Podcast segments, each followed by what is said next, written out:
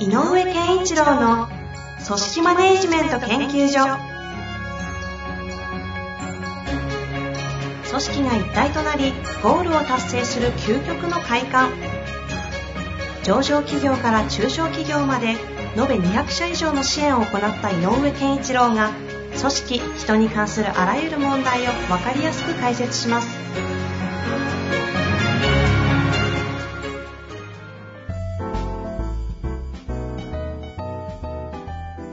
こんにちは、遠藤和樹です。井上健一郎の組織マネジメント研究所。井上先生、よろしくお願いいたします。よろしくお願いします。さあ、今日も行きたいと思いますが、はい。なんか最近ありますか？そうね。最近はまあね、あの、急に秋になったから。あ、島内ももうだいぶ暑いですか？暑いじゃない、涼しいですか？うん、あの、また少し気温が上がったりするらしいけど、はいはい朝晩はぐっと、あの、やっぱりね、気温が下がり、なんか一気に真夏から秋になった感じだな。本当ですね。なんかパーカーっぽいの着てますもんね。そうです。今日、えそうそう、そうなると日常生活は変わるんですか？ちょっとゴルフが億劫になったりみたいな。いや、ゴルフは逆でしょ。ですよね。暑くない方がいいしね。うん。あ、まだ、なんか、えっ、と、逆に、あの、なんだ、いろんなことで、外出ていくのも嫌じゃなくなるので、うんうん。うん。あの、外出、仕事で外出するときなんか前よりやっぱり楽になりましたね。あ、増えましたか。うん。億劫じゃないというかね、ね暑くないから。まあ、気候はね、どんどん変わっていくので、本当です、世の中どうなるんでしょうね。まあでも温暖化ですから。季節的に言うと、さ、乾燥してくると、またなんかね、コロナの方は感染増えるのかなと言われてたりはしますけど、どうなんですかねって感じですよね。ねえそうなんだよね。徐々に業界はなんかオリンピックの動きがちらほら動き出してるけど、あ、動くんだなって感じですよね。うん、なんかや、やりそうだよね。やりそうな雰囲気で来ました、ね、動いてますよ盛り上げてねね。まあまあ、そんな流れではありますが、そんな中で今回のご質問、早速ご紹介したいと思います。はい。えっ、と、今回ですね、質問だけいただいてますので、早速ご紹介したいと思います。はい。セミナー企画運営をする部署にいます。部下が5人くらいいたのですが、立て続けに休職、育休、転職が重なり、部下が1人になりました。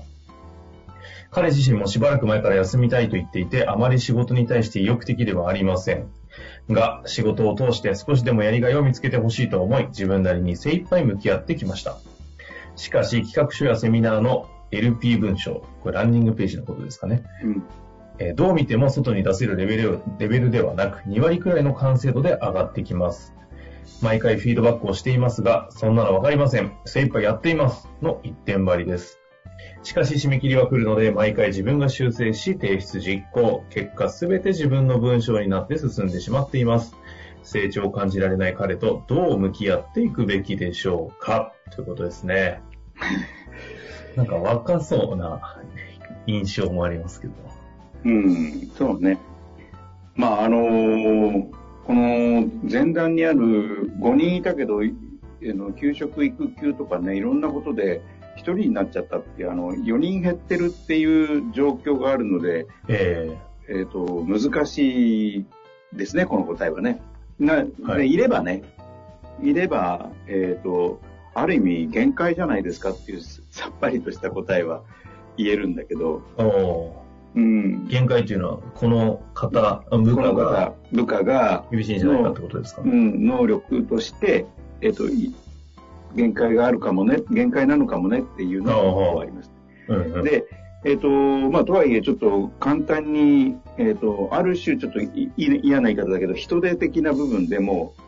この人が一人でもいることが、えっ、と、例えばね、えっ、と、会場設営の時の準備とか、えー具体的なことで、ひあの、助かる部分もあるかもしれないので、簡単にやめ、やめてほしいとはやっぱ思わない、思ってないだろうと思うので、えっ、と、まず、その、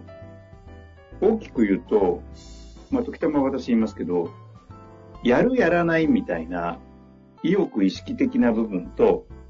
できるできないっていう能力的な部分の二つの視点からちょっと物事を捉えなきゃいけないかなと、こういう時ってあると思うんですね。やるやらないとできるできない。うん。うんで、もし、できるできないのレベルでできないなって言うんだったらば、どっかではそこをできない部分を鍛えようとする時間はもったいないかもしれない。で、か、かつ、この文章で言うと、一生懸命やってますって言って、わかりませんって言ってるとすると、やらないできないが重なってる可能性あるんだよね。うん。だったらやっぱり、えっ、ー、と、もうその部分って期待する方が辛いよね、と、うん、いうことがあるので、やれることで、この方が自分も動いてるけど、えっ、ー、と、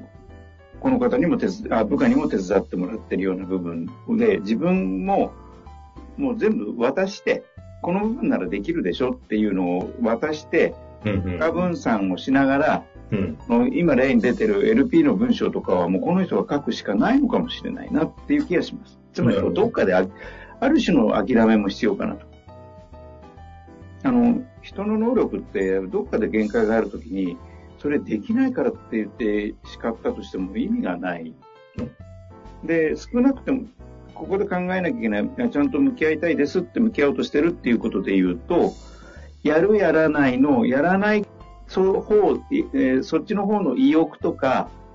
意識部分で、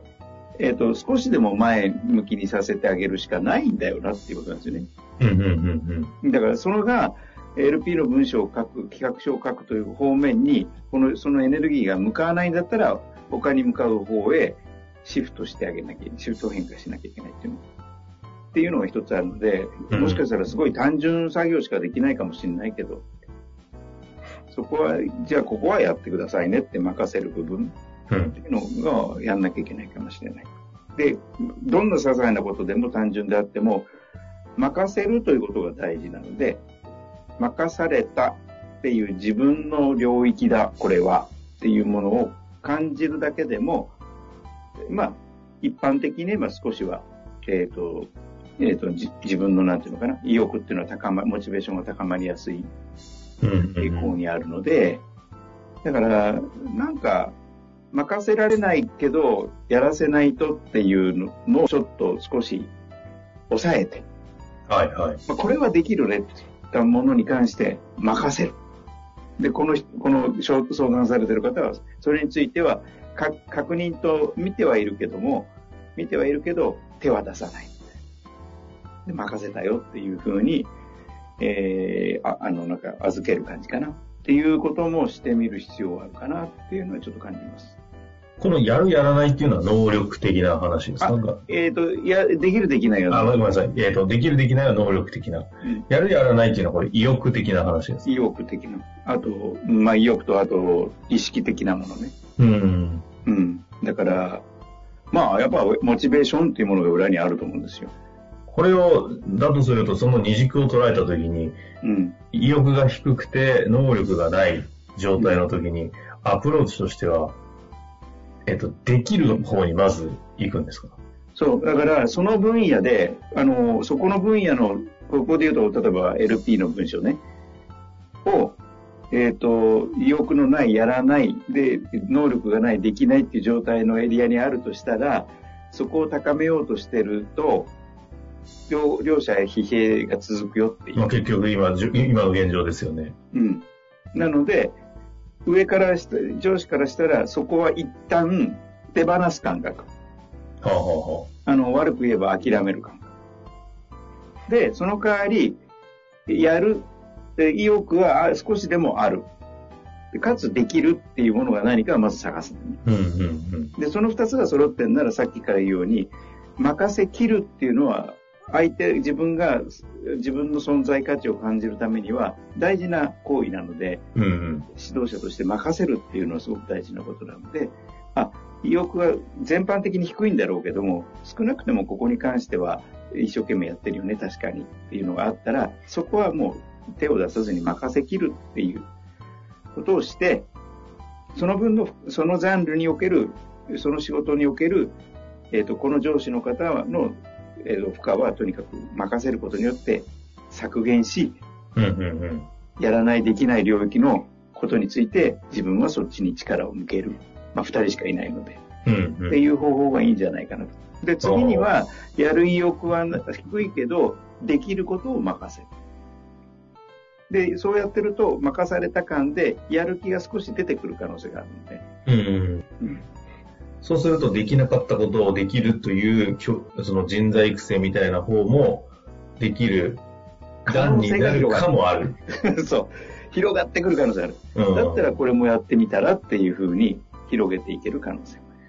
じゃあ、あれですね。あの、いきなりその、できない、やる、やる、できないことをできるようになって、やる気ないのをやる気させるようにして、この LP 力をさせるという、ゴールまでの、ちょっとプロセスの今、はしごをかけてくださったってことですね。そう。まず、かなり長いはしごかもしれない。なるほど。は、ね、上司としては非常に歯がゆい思いかもしれませんけど、うんでも確かに、その、プロセスを踏まないと、うん。逆に言うとふ、プロセスを踏むことが最短距離なのであれば、まずできることを任せて、きっかけとしてやる気が出るみたいなところをうんこう期待しながら、ゆっくりとやっていくって感じなんですかそね。う。で、まあ LP の文章まで書けるようになるかどうかわかんないけど、企画書レベルでは、例えば提案の、うん文章力がなくても、提案の内容についてちょっと光るものが出てきたよなんてことはあるかもしれないし。で、まあちょっと補足だけど、そういう、えっ、と、やらなきゃいけないことがこの人に負荷としてかかってしまって大変ならば、まあ、えっ、と、費用的な部分はあるけど、アウトソーシングしちゃうとかね。はいはいはい。うん、そういうふうにして、えっ、と、で、もしね、ちょっと全部ひっくり返したような話するけど、このも企画書 LP というこう言ってる部分ができない人は、戦力外なんだよね、実はって言うんだったら、ここは若干腹くくんなきゃいけない。う、ああ、なるほど。うんまあそれは上司だけの判断ではできないかもしれませんけどねう。ん、会社としてどう思うとしましょうかと。部署移動させるとか、しなきゃいけないかもしれない。うん。なるほど。うんまあでもそのジャッジをね、上に持ってったり判断さするためには、一旦今井上先生がおっしゃってくださったプロセスを踏んで、ここまでこれだけやったけどダメだというところはね、やってみないと、そう。まあ人の可能性はね、無限ですからね。どこまで行くかはちょっと、まずやってほしいですよね。うん。だから、順番は、えっ、と、意欲があってできることを、ここで大事なのは任せるっていうことが大事で、その次、意欲はちょっと低いけど、できることに、をもっとえー広げてなるほど。やらせるっていう感じかな。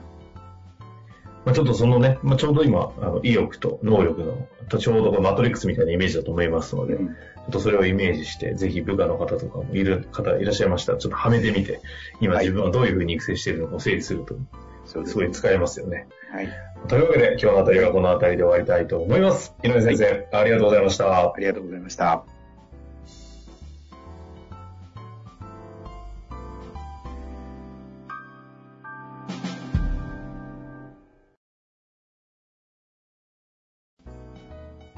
本日の番組はいかがでしたか？番組では井上健一郎への質問を受け付けております。ウェブ検索で井上健一郎と入力し、アカラクリエイト株式会社のオフィシャルウェブサイトにアクセス。その中のポッドキャストのバナーから質問フォームにご入力ください。また、オフィシャルウェブサイトでは無料メルマガや無料動画も配信中です。ぜひ遊びに来てくださいね。